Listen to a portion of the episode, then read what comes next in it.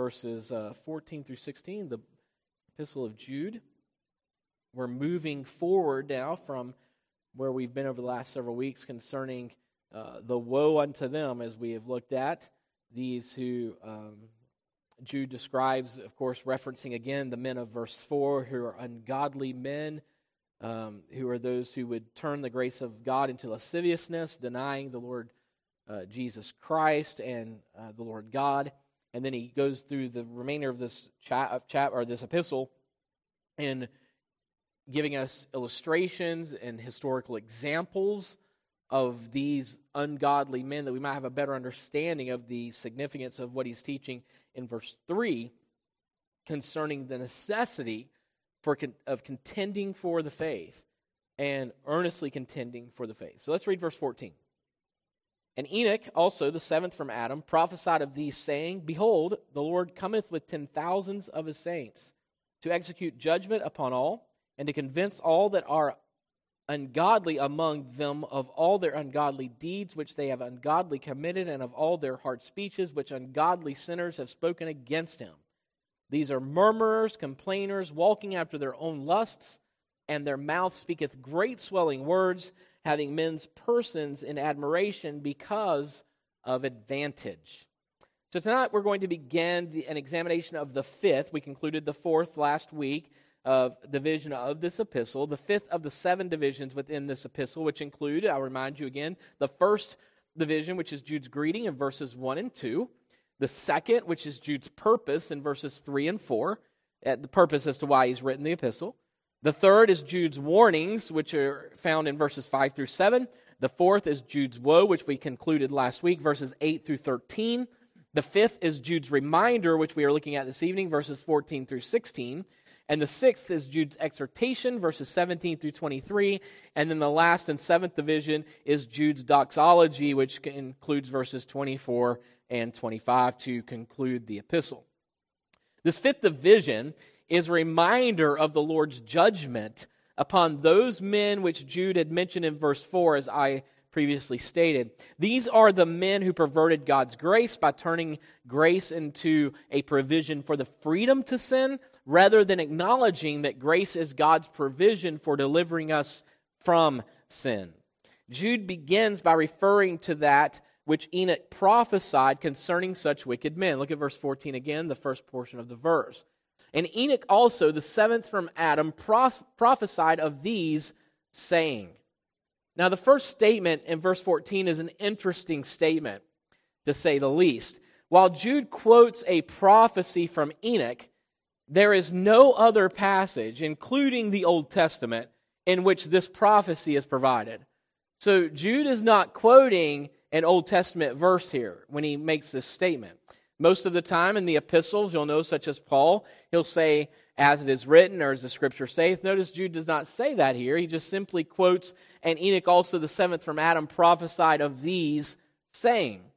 So there's speculation as to whether Jude is quoting from the book of Enoch, or repeating Enoch's prophecy from an oral tradition, or the Lord inspired the inclusion of this prophecy, although it's not found in any other scripture, which is not beyond the ability of God to, of course, inspire his word in such a manner that Jude provide it. While we cannot be certain of why Jude has included this prophecy within this verse, I mean, it, it fits in the, in the teaching of Jude without question. It's not as though it's out of place by any stretch of the imagination. But, but why Jude would include this when it's not found in any other scripture, of course, we cannot be certain as to why. Um, but nonetheless, um, Jude has included this prophecy of Enoch within this verse, and we can be certain that the inclusion of the prophecy, as Judas stated, is true. Now, before we begin to examine that which Enoch actually prophesied, it's important that we address the fact that this prophecy is taken from a source other than Scripture. When I say other than Scripture, recorded Scripture. It's not in Scripture. That's just all there is to it. So it's not, you're not going to go anywhere in Scripture and find this quote because it does not exist. In fact, there's very little said about Enoch in all of Scripture. It's very limited. Anything is even mention of his name is very limited in the totality of Scripture, not to mention that which he said. And so, while we, before we begin to examine what was prophesied, I believe it's important that we address this fact that it was taken from a source other than Scripture, meaning recorded or written Scripture. While in most cases, the New Testament writers, as I mentioned, quote from Old Testament scripture, there are also times in scripture where other sources are quoted. And that's important to understand because listen, and it no less makes it scripture. Scripture is scripture. And we totally embrace that truth. But let us understand that there are times, and I'm going to show you some of these just to help you to see this truth, that, that, that even Paul, for instance, he quotes pagan philosophers in this text of scripture. And so every quote is not from an Old Testament text. Anytime we find as it is written, that is an Old Testament passage being quoted.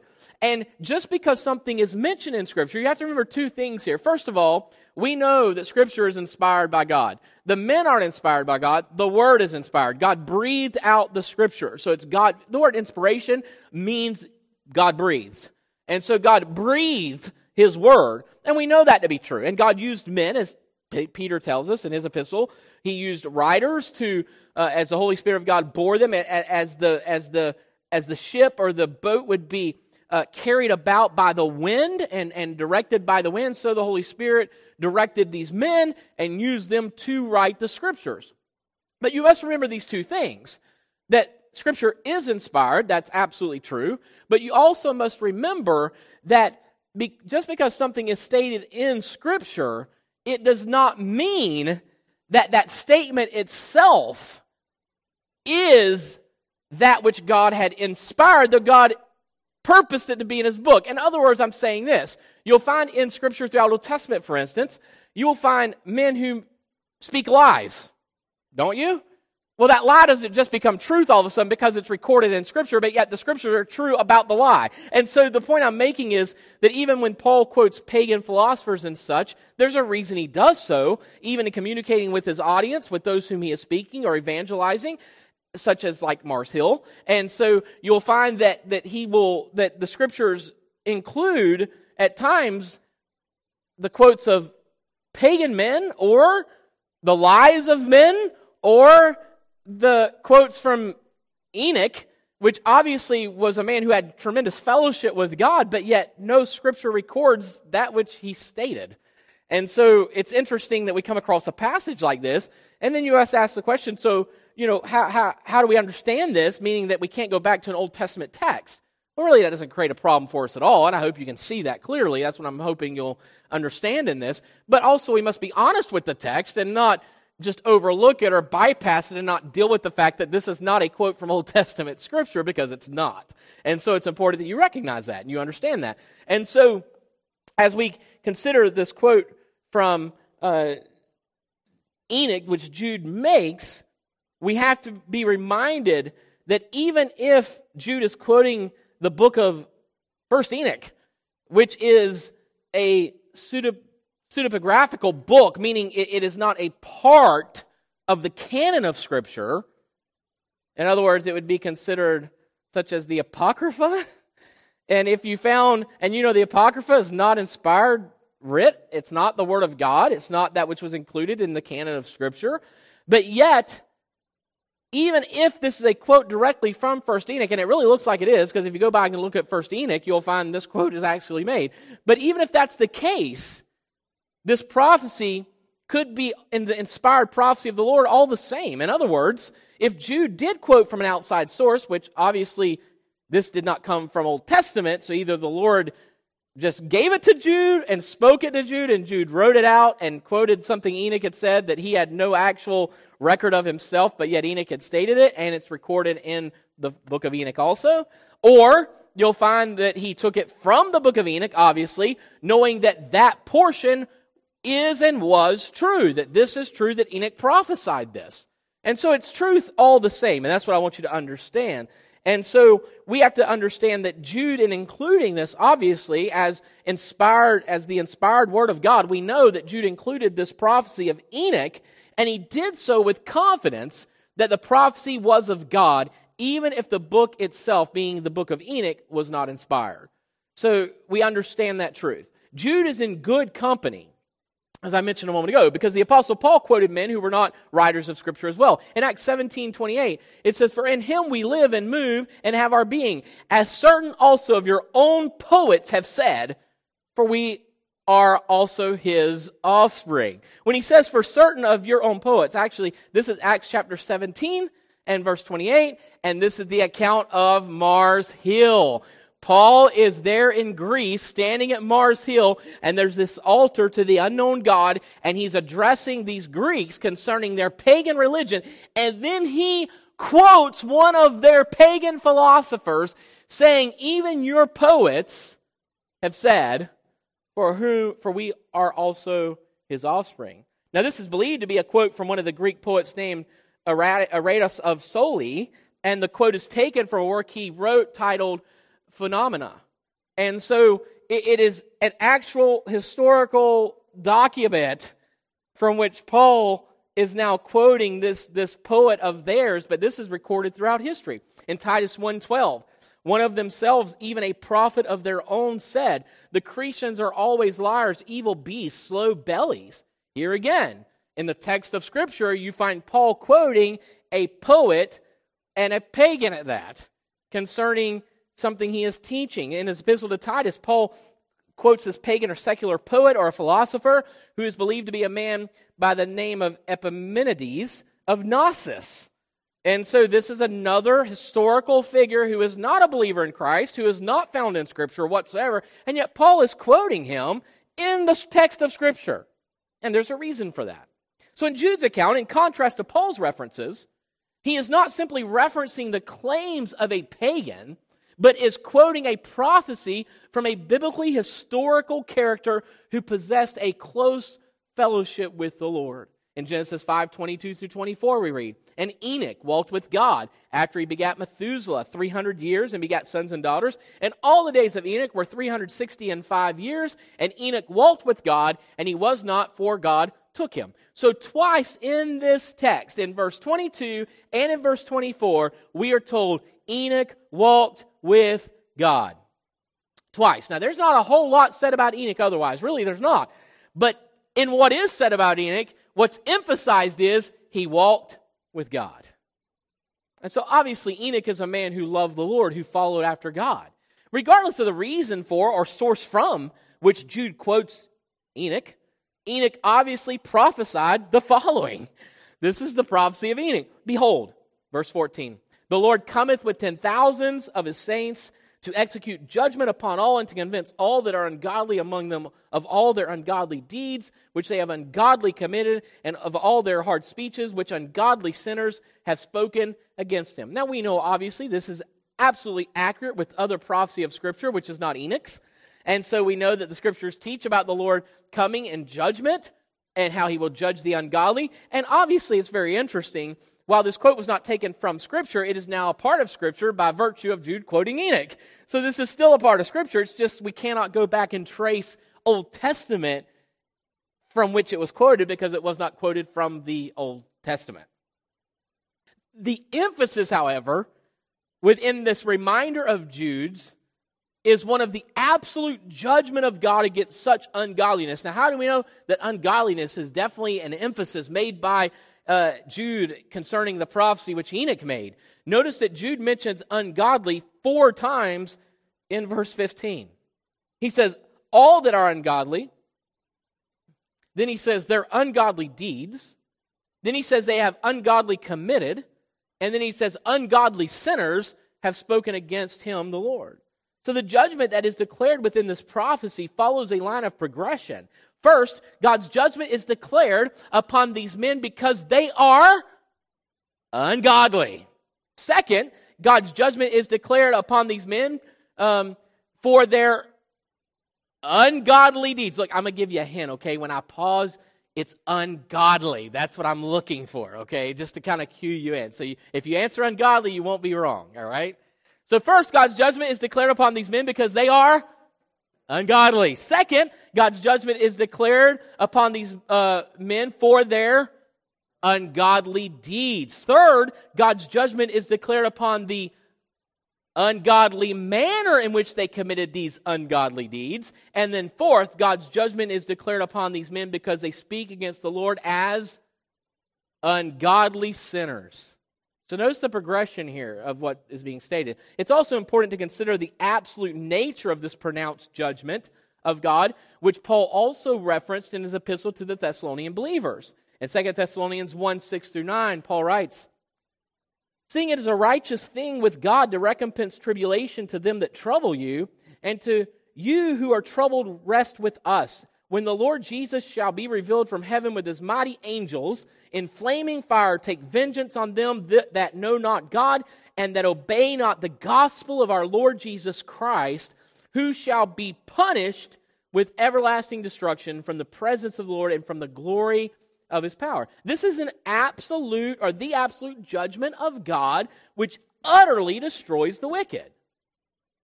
Simon Peter also provided a reminder concerning God's definitive judgment. 2 Peter 2 9.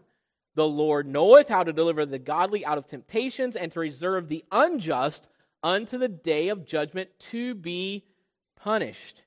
2 Peter 3 7. But the heavens and the earth, which are now by the same word, are kept in store, reserved unto fire against the day of judgment and perdition of ungodly men. This is definitive, absolute, complete, perfect judgment in which all wickedness, all ungodliness, and all the ungodly will be absolutely eradicated from the world and cast into eternal damnation under the righteous holy wrath and judgment of God.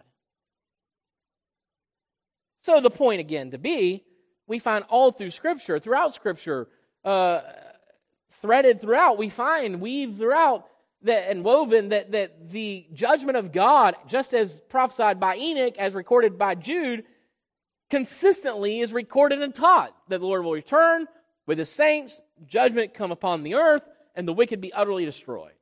And so that's exactly what is prophesied here in Jude as well, of which Jude refers. Now it's interesting because note, again, we look at Simon Peter's quote or his scripture, the uh, epistle, we look at Paul's epistles, and we tend to look at those and go, oh, yeah, well, that's not the very last day, the very final judgment of God. And ultimately it is. But notice Jude's quote of Enoch's prophecy is in direct relation with whom?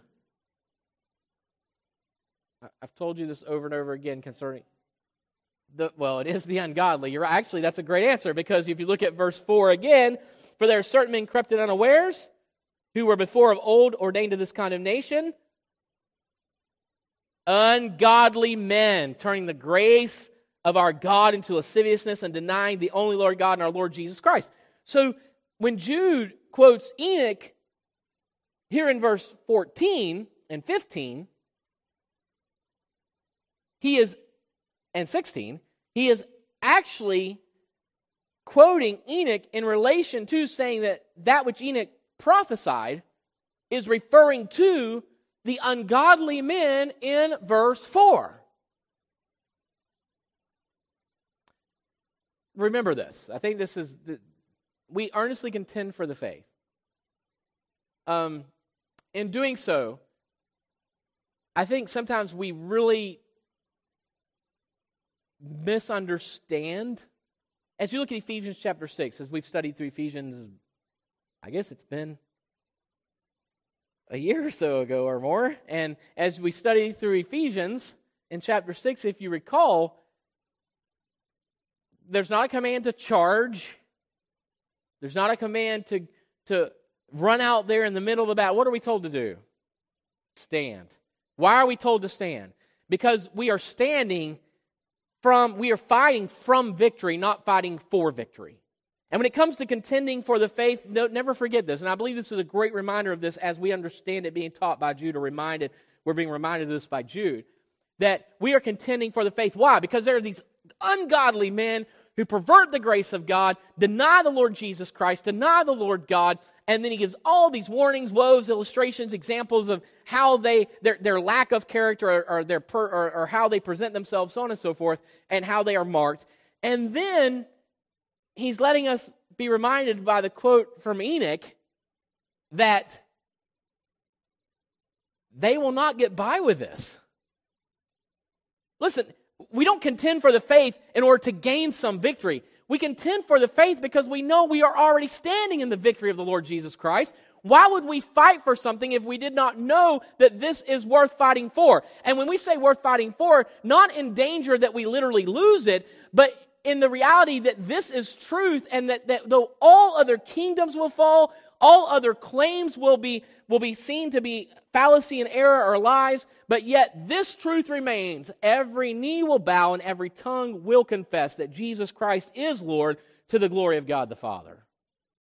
Look, that's a great encouragement to me. While I desire to see the unregenerate man come to faith in Christ, I will tell you what, whether they come to faith or whether they know whether they don't, the reality is we can stand in the truth in boldness, contending for the faith, standing in the faith, knowing that while all the world looks as though it is all going to collapse and it's all going to collapse on top of us, and that eh, people people I think have a fear, if you will, that somehow Christianity is going to fizzle away. Listen, the kingdom of Christ is the one kingdom that will never pass. Why would we not contend for something we know that is eternal? Why would we not stand boldly in that which we know is eternal? And so this is a reminder to us that all those ungodly, all those who are enemies of the cross, all those who deny the Lord Jesus Christ, all of those who pervert the grace of God or the gospel of Jesus Christ, every single one of them, without exception, apart from God's divine intervention in their lives, every single one of them will stand before God, will be judged, and in the end, it is Christ who stands alone, and everyone else is kneeling before him. Why would we not fight in that? Why would we not want to be a part of that battle, of that war? Why would we not understanding that we stand in victory? We're already victorious. You've heard it said like this before, and I don't want to just to just quote a quip, so to speak, but I guess I will. You know, we know the end of the story. We know how this ends. And we are victorious in Christ. It doesn't mean we're not going to suffer in this life, doesn't mean that we won't be persecuted in this life. In fact, it means that we will.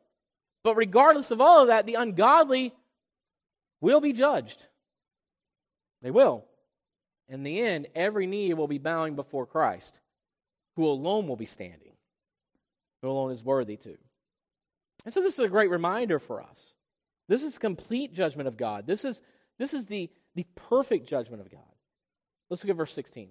These are murmurers, complainers, walking after their own lusts, and, and their mouth speaketh great swelling words, having immense persons in admiration because of advantage. I'm not going to belabor this, but I do want to just briefly go over this and, and point some things out here that are important. Jude refers to four specific details concerning these ungodly men. First of all, he says murmurers. This is simply grumblers uh, second, complainers. This is com- one who's complaining about their lot, uh, living according to their lusts. They go about after their cravings and desires, un- unbridled, unhindered, uh, manipulative, manipulative. They speak arrogantly in effort to impress others to personally benefit because of such. So there are multiple scriptures that refer to such an attitude or behavior by such wicked men, including those who remained in unbelief among the children of Israel within the Old Testament. Uh, let's read through this passage, and, and, and, I'll try to conclude this as quickly as possible. But 1 Corinthians chapter 10, verses 1 through 11. Quite, quite a text here to read. It's not that long. It'll take just a minute here. Moreover, brethren, I would not that you should be ignorant how that all our fathers were under the cloud, and all passed through the sea, and all were all and were all baptized unto Moses in the cloud and in the sea, and did all eat the same spiritual meat, and did all drink the same spiritual drink, for they drank of that spiritual rock that followed them, and that rock was Christ. But with many of them, God was not well pleased, for they were overthrown in the wilderness. Now, these things were our examples to the intent we should not lust after evil things as they also lusted. Neither be idolaters, as were some of them. As it is written, the people sat down to eat and drink and rose up to play. Neither let us commit fornication, as some of them committed, and fell in one day three and twenty thousand. Neither let us tempt Christ, as some of them also tempted, and were destroyed of serpents. Neither murmur ye, as some of them also murmured and were destroyed of the destroyer. Now, all these things happen unto them for ensamples, and they are written for our admonition upon whom the ends of the world are come. What he's saying, of course, is that there were those within the nation of Israel who remained in this unbelief, obviously, and they were not truly Israel, though they were associated with Israel. And it manifested by their actions, by their lives, by their murmuring, by their complaining, by the tempting of God, if you will, by the uh, by the uh, immoral lifestyle, fornication, idolatry, adultery, and all of these things. And so they were marked by these things. And so all these things are an example reminding us that, that we are not this and we are not to be this. But yet we're reminded as well, even among his own people, meaning among that nation, God judged them, slew them, wiped them out. So we're being reminded again that God will judge the wicked. There is no unrighteousness that will go without an answer. And in the end, here, here again, this is the beauty of us understanding the victory in which we stand. Regardless of what things look like, regardless of all that, we stand in victory. This ultimately will end in Christ's kingdom being magnified, being made known among all men. And by the way, listen, not one individual soul, hear me, we must remember this. This is a, this is a wonderful truth, a glorious truth. Not one individual soul that's ever lived life will ignorantly enter into eternity without knowing that Jesus is God, that He is the Messiah, that He is the Savior, that He is the Lord of all things. Think of that for a moment. No one's going to be in eternity wondering who Jesus is. No one. In fact, as I mentioned a while ago, every knee will bow. Not only will they know, they are forced to acknowledge and submit to the truth of who He is. There'll be no ignorance. All these people that I just don't know. Well, you will. You will. And we know God will judge the wicked. We know that all unrighteousness will be answered for, meaning God will hold man accountable. And in the end, this is the beauty God will make all things right. And guess how long all things will be made right for? Don't say ungodly. Eternity. For eternity. Revelation 21, 4 and 5. And God shall wipe away all tears from their eyes, and there shall be no more death, neither sorrow nor crying, neither shall there be any more pain, for the former things are passed away. And he that sat upon the throne said, Behold, I make all things new. And he said unto me, Write, for these words are true and faithful. Look, I, I don't know how much more comfort you could have than that. God makes all things new, and it's like that for all eternity because this is true because He is true and faithful. So the wicked will be punished. So we find that there's a great judgment that is executed upon the wicked that will be executed. And, and even Peter dealt with that again whenever he stated that God knows how to reserve the ungodly for judgment. And he also knows how to deliver the godly out of trouble and temptation. Ultimately, this is our salvation complete. When we are delivered not only from the power of, of, sin and the bondage of sin, which we have been delivered from that, but hear me, the redemption complete, salvation complete is the day that we obviously will be after the resurrection of the dead, and we will be joined together within a, in a glorified body, as is our Lord's, and we will be delivered from the presence, from the thought of sin altogether. That is God making things right. That is God making things new. And it will forever, all eternity, will be that way. I rejoice in that. I'm thankful for that. Because I tell you, we live in an ungodly world. It's always been ungodly since the fall of man in the garden. It's always gotten worse. Oh, it's never been this bad. Oh, it's been worse. Ask Noah. I would say Noah would have to testify that you think it's bad. Oh, no, it was really bad my day. and yes, it's terrible and wickedness seems, seems to prevail, but it doesn't. And it won't. In the end, God makes all these things, He sets it all right and makes it right for all eternity.